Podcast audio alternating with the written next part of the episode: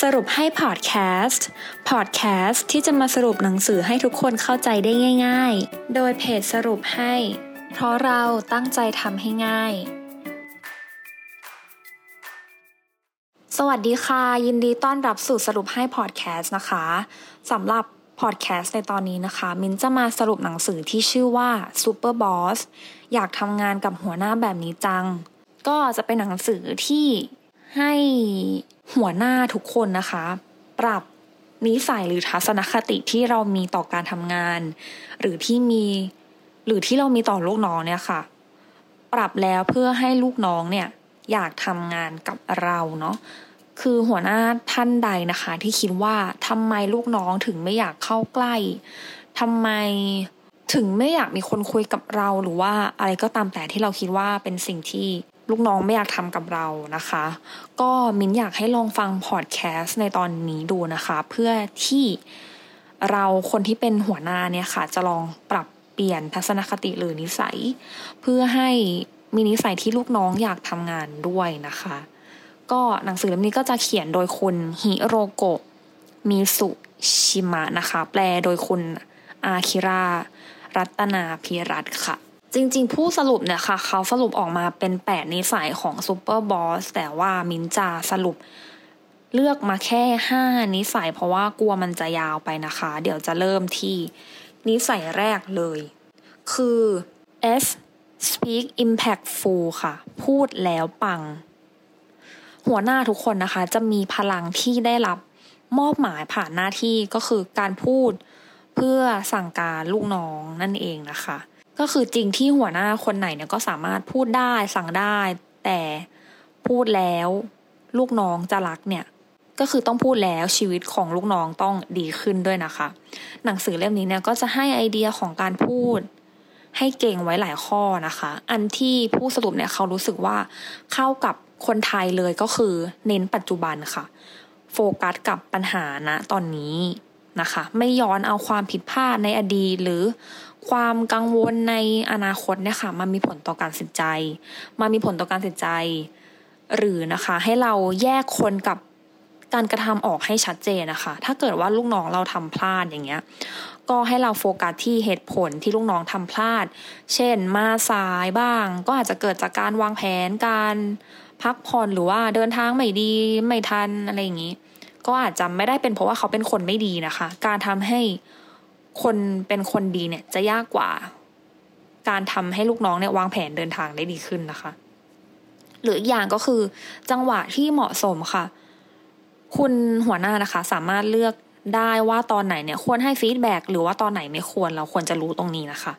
แล้วก็สุดท้ายคือตรวจสอบความเข้าใจของทั้งลูกน้อง แล้วก็หัวหน้าว่า รู้ว่าลูกน้องคาดหวังอะไรจากตัวเรา แล้วก็ให้ make sure ว่าว่าลูกน้องเนี่ยเข้าใจสิ่งที่เราคาดหวัง ไหมนั่นเองนะคะ อันนี้คือนิสัยแรกทวนอีกที speak impactful พูดแล้วปังนะคะ นิสัยที่สอง you understand people เข้าใจความต่างของคนค่ะ ถ้าเรานะคะเคยถูกโกรธทั้งๆทที่ คิดว่าตัวเองไม่ได้ทำผิด ถ้าเราเคยโดนหัวเราะที่ใส่เสื้อกับกางเกงสีไม่เข้ากัน เพราะว่าเพราะว่ามันเป็นสไตล์ที่เราอยากแต่งนะคะ หรือว่าถ้าเราเคยโดนตำหนิหรือโดนด่าเรื่องอารมณ์เสียทั้งๆที่เราเนี่ยก็อดทน อดการมาถึงจุดคิดสุดแล้วเนาะซึ่งการเข้าใจคนอื่นๆ ว่าเขาไม่เหมือนเราก็ยิ่งเป็นสิ่งที่หัวหน้าควรจะมีค่ะ คุณฮิโรโกะหรือผู้แต่งนะคะ ได้ให้ไอเดียกับการรับมือลูกน้องหลาย ๆ ประเภทไว้ว่า คนที่ชอบตอบโต้หัวหน้าอย่างรุนแรงเนี่ยค่ะ เป็นไปได้ว่าเขาอาจจะเคยได้รับการปฏิบัติจากคนที่มีอำนาจเหนือกว่าอย่างไม่เป็นธรรมมาก็ได้นะคะ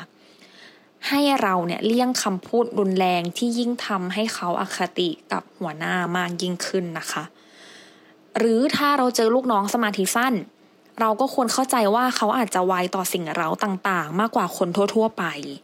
ให้เราจดบันทึกสิ่งที่เราต้องการจากเขาเป็นลายลักษณ์อักษรให้ชัดเจนค่ะว่าเราต้องการอะไรจากเขาบ้าง หรืออีกประเภทคือถ้าเจอลูกน้องที่หงุดหงิดง่ายนะคะ อะไรก็ไม่พอใจเนี่ย ก็เป็นไปได้ว่าในอดีตเขาอาจจะมีเหตุการณ์ที่ทำให้เขารู้สึกแย่กับสถานการณ์บางอย่างนะคะ ซึ่งบังเอิญว่ามันคล้ายกับในที่ทำงาน ก็ให้พยายามเข้าใจแล้วก็ไม่ไปตัดสินเขานั่นเองนะคะนิสัยที่สามค่ะ P